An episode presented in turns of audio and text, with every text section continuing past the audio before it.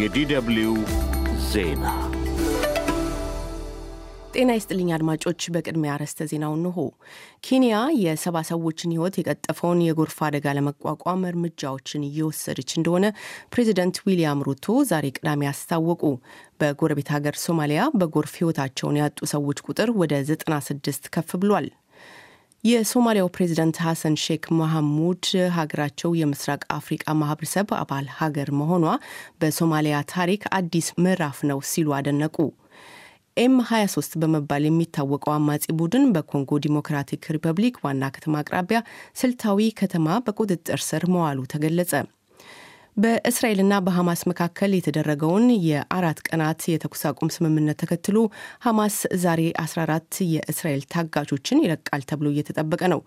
እስራኤል በበኩሏ 42 የፍልስጤም እስረኞችን እንደምትለቅ ይጠበቃል።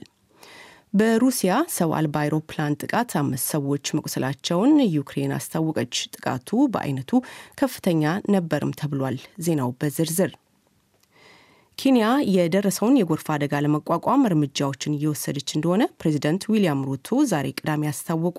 ሩቶ ከተለያዩ የአደጋ ጊዜ ምላሽ ሰጪ ቡድኖች ጋር ከተነጋገሩ በኋላ እንደገለጹት ካቢኔያቸው በቀውሱ ላይ ለመምከር የፊታችን ሰኞ ይሰበስባል።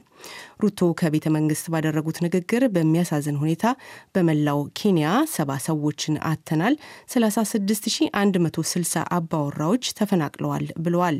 ፕሬዚደንቱ አክለውም የሜትሮሎጂ ባለሙያዎች በአካባቢው ተጨማሪ ዝናብ እንደሚጥል መተንበያቸውን ተከትሎ ራሳችንን ለአደጋ ጊዜ ማዘጋጀት አለብን ብለዋል። በተለይ በኬንያ ሰሜናዊ ክፍል የሚገኙ በርካታ መንገዶች በጎርፍ በመውደማቸው ምግብ፣ መድኃኒትና ነዳጅ የጫኑ የጭነት መኪናዎች አደጋው ወደ ደረሰበት ቦታ ዘልቀው መግባት እንዳልቻሉም ሩቶ አስረድተዋል። በአካባቢያቸው ከነበረው አስከፊ ድርቅ በመውጣት ላይ ያሉት ኬንያና አጎራባች ሀገራት ኢትዮጵያና ሶማሊያ አሁን ላይ ደግሞ ከኤልኒኖ የአየር ሁኔታ ጋር በተገናኘ በጣለው ከባድ ዝናብ ሳቢያ አስከፊ ጎርፍ እያጠቃቸው ይገኛል። በሶማሊያ በጣለው ከባድ ዝናብ በጎርፍ ሕይወታቸውን ያጡ ሰዎች ቁጥር ወደ 96 ከፍ ማለቱን የሀገሪቱ የመንግስት የዜና ኤጀንሲ ሶና ዛሬ ማምሻውን አስታውቋል። ባለፉት አስርተ ዓመታት ውስጥ እጅግ የከፋ እንደሆነ በተገለጸው የጎርፍ አደጋ 700 ሺህ የሚጠጉ ሰዎች መፈናቀላቸውን የተባበሩት መንግስታት ድርጅት አስታውቋል። በኢትዮጵያ ሶማሌ ክልል ከሶስት ሳምንታት በፊት ለተከታታይ ቀናት የጣለው ዝናብ ባስከትለው ጉዳት ቢያንስ 24 ሰዎች መሞታቸውን የክልሉ አደጋ ስጋት ቅነሳ ጽሕፈት ቤት ማስታወቁ ይታወሳል። የሶማሊያው ፕሬዚደንት ሐሰን ሼክ መሐሙድ ሀገራቸው የምስራቅ አፍሪቃ ማህበረሰብ አባል ሀገር መሆኗ በሶማሊያ ታሪክ አዲስ ምዕራፍ ነው ሲሉ አደነቁ። ሶማሊያ ስምንተኛው የምስራቅ አፍሪቃ ማህበረሰብ በእንግሊዝኛ ምህጻሩ ኢኤሲ አባል ሀገር መሆኗ ይፋ የሆነው ትናንት አሩሻ ታንዛኒያ ውስጥ የንግድ ማህበረሰቡ ባከናወነው ስብሰባ ላይ ነው። ብሩንዲ፣ ኮንጎ ዲሞክራቲክ ሪፐብሊክ፣ ኬንያ ሩዋንዳ፣ ደቡብ ሱዳን፣ ታንዛኒያና ዩጋንዳን የተቀላቀለችው አዲስ አባል ሀገር ሶማሊያን ጨምሮ የንግድ ማህበረሰቡ 300 ሚሊዮን ሰዎችን ያካትታል ተብሏል። ለረጅም ጊዜ በግጭት በፖለቲካዊ ውዥንብርና በአየር ንብረት አደጋዎች ስትታመስ የቆየችው ሶማሊያ የህዝብ ብዛት 17 ሚሊዮን እንደሚሆን ይገመታል። በሶማሊያ የአፍሪቃ ህብረት የሽግግር ተልዕኮ እና የተባበሩት መንግስታቱ የተልዕኮ ቡድን ዩኤንኤስኦኤም በበኩላቸው የሶማሊያን አባልነት አወድሰዋል። ከሶማሊያ ሌላ የባህር በር ያላቸው አባል ሀገራት ኬንያና ታንዛኒያ ብቻ ናቸው። ሶማሊያ ከአፍሪቃ ሀገሮች ረዥሙና ከ3000 ኪሎ ሜትር በላይ ርዝመት ያለው የባህር ዳርቻ ያላት ሀገር ናት። ተንታኞች በበኩላቸው አባልነቷ ለሶማሊያና ለአጎራባቿ ኢኮኖሚያዊ መነቃቃት ሊፈጥር ቢችልም ለኢኤሲ የጸጥታ ችግር ሊፈጥር ይችላል ይላሉ። መቀመጫውን አሩሻ ላይ ያደረገው የምስራቅ አፍሪቃ ማህበረሰብ የተመሰረተው በጎርጎሮሲያኑ 2000 ዓ ም ሲሆን በአባል ሀገራቱ መካከል የሚጣለውን የጉምሩክ ክፍያ በማስቀረት እንዲሁም የአባል ሀገራቱን ዜጎች ነጻ እንቅስቃሴ ይፈቅዳል። የጋራ ነጻ ገበያው የተመሰረተው በጎርጎሮሲያኑ 2010 ዓ ም ነው። አድማጮች የምትከታተሉት ከዶይቼ ቬለ ዲ የሚተላለፈውን የዓለም ዜና ነው። ኤም 23 በመባል የሚታወቀው አማጺ ቡድን በኮንጎ ዲሞክራቲክ ሪፐብሊክ ዋና ከተማ አቅራቢያ የምትገኝ ስልታዊ ከተማ በቁጥጥር ስር መዋሉን የሀገሪቱ የዜና ምንጮች ዘገቡ። ከጎማ በስተሰሜን 60 ኪሎ ሜትር ርቀት ላይ በምትገኘው ምዌሶ በምትባል ስልታዊ ከተማ ውስጥ ትናንት አርብ ማለዳ የኤኤም 23 ታጣቂዎች ከተማዋን በቁጥጥር ስር መዋላቸውን ነዋሪዎች ተናግረዋል። የዓይን እማኞች ለአዣንስ ፍራንስ ፕሬስ እንደተናገሩት ጦሩና አጋሮቹ ሚሊሺያዎች ከምዌሶ ወደ ሰሜን አፈግፍገው ከተማዋን አሳልፈው ሰጥተዋል። ከዚህም ሌላ በዚህ ሳምንት በቫይሩንጋ ብሔራዊ ፓርክ አቅራቢያ ከከተማዋ በስተሰሜን ምዕራብ ከፍተኛ ጦርነት እንደነበር የዘገበው አዣንስ ፍራንስ በቁጥር ላይ ልዩነት ቢኖርም በደርዘን የሚቆጠሩ ወታደሮች ቆስለዋል ሲሉ የደህንነትና የሕክምና ምንጮች እንዳረጋገጡለት ገልጿል። ምንም እንኳን በሀገሪቱ ምስራቃዊ ክፍል በተለያዩ ግንባሮች ላይ ውጊያው ቢቀጥልም እንደ ጎርጎርሲያውያን አቆጣጠር ታህሳስ ሀያ ለሚደረገው ፕሬዝደንታዊ ምርጫ እጩዎች የምርጫ ቀስቀሳ ጉብኝታቸውን ጀምረዋል ተብሏል። አንዳንድ የምዕራባውያን መንግስታትና የተባበሩት መንግስታት ድርጅት ጎረቤት ሀገር ሩዋንዳ አማጽያኑን ትደግፋለች ቢሉም ኪጋሊ ወቀሳውን ውድቅ አድርጋለች። በእስራኤልና በሐማስ መካከል የተደረገውን የአራት ቀናት የተኩስ አቁም ስምምነት ተከትሎ ሐማስ ዛሬ 14 የእስራኤል ታጋቾችን ይለቃል ተብሎ እየተጠበቀ ነው። እስራኤል በበኩሏ 42 የፍልስጤም እስረኞችን እንደምትለቅ ይጠበቃል። ትናንት ማምሻውን በተካሄደው የመጀመሪያ ዙር የታጋቾችና እስረኞች ልውውጥ የሐማስ ቡድን 13 የእስራኤል ታጋቾችን ነጻ ሲለቅ፣ እስራኤል በበኩሏ 39 የፍልስጤም እስረኞችን ለቃለች።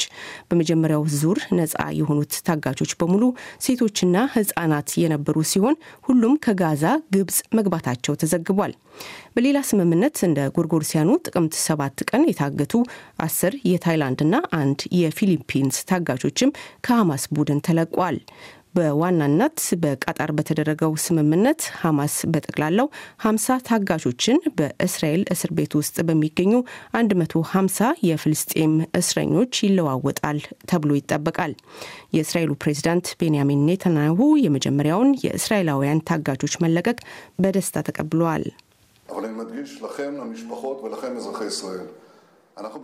አጽንኦ ሰጥቼ ለታጋች ቤተሰቦችና ለእስራኤል ዜጎች መናገር የምፈልገው ሁሉም ታጋቾች እንዲመለሱ ኃላፊነታችንን እንደምንወጣ ነው። ይህ ከጦርነቱ ዓላማዎች አንዱ ነው። እናም ሁሉንም የጦርነቱን ግቦች ለማሳካት ቁርጠኞች ነው። የመስከረም 26ቱ የሐማስ ድንገተኛ ጥቃት ከተሰነዘረ ጀምሮ 1200 እስራኤላውያን ሲገደሉ 215 ያህል ሰዎች አሁንም በሐማስ ታግተው ይገኛሉ። እስራኤል በአጽፋው ጋዛ ሰርጥ ላይ በተከታታይ ባደረገችው የአየር ጥቃት 15 ሺህ ግድማ ሰዎች መገደላቸውን የሐማስ ቡድን አስታውቋል። በሩሲያ ሰው አልባ አውሮፕላን ጥቃት አምስት ሰዎች መቁሰላቸውን ዩክሬን አስታወቀች። እንደ ዩክሬን አየር ኃይል ገለጻ ጦርነቱ ከጀመረበት ጊዜ አንስቶ ለዛሬ ቅዳሜ አጥቢያ የነበረው የሰው አልባ አውሮፕላን ጥቃት በአይነቱ ከፍተኛ ነበር ተብሏል። ከሩሲያ ከተሰነዘሩ 75 የሰው አልባ አውሮፕላን ጥቃቶች 74ቱን ማክሸፍ መቻሉን የገለጸው አየር ኃይሉ የአንዱ ጥቃት ያነጣጠረው ኪየቭ ላይ እንደነበረም ገልጿል። ጉዳት ከደረሰባቸው ሰዎች መካከል አንዲት የ11 ዓመት ታዳጊ ትገኝበታለች ሲሉ የኪየቭ ከንቲባ ቪታሊ ክሊችኮ በማህበራዊ መገናኛ ገጻቸው ጽፈዋል። በሰው አልባ አይሮፕላኑ ጥቃት በበርካታ ቦታዎች ላይ የእሳት ቃጠሎች ተከስተዋል ያሉት ክሊችኮ ከእነዚህ መካከል የመኖሪያ ህንፃና አንድ የህፃናት መዋያ ይገኙበታል ብለዋል። የዩክሬን የኃይል ሚኒስቴር እንዳስታወቀው 77 የመኖሪያ ህንፃዎችን ጨምሮ በኪየቭ ወደ 200 የሚጠጉ ህንፃዎች የኤሌክትሪክ አገልግሎት ተቋርጧል። ይህ በእንዲህ እንዳለ ዩክሬን ከሩሲያ የአየር ጥቃት ሲሰነዘር ለምታሰማው ተደጋጋሚ ማንቂያ በወር 152 ሚሊዮን ዩሮ ወጪ እንደምታደርግ አስታወቀች። ይህም ገንዘብ የግብር ከፋዩና ለጡረታ የተመደበ ነበር ተብሏል። የአየር ማንቂያዎች ብዙውን ጊዜ የሚቀሰቀሱት የሩሲያ ተዋጊ ጀቶች መብረር ሲጀምሩ ሲሆን ሁል ጊዜ ግን የሮኬት ተኩሶች ይከተላሉ ማለት አይደለም። ይህ ዶይቼ ቬለ DW ነው።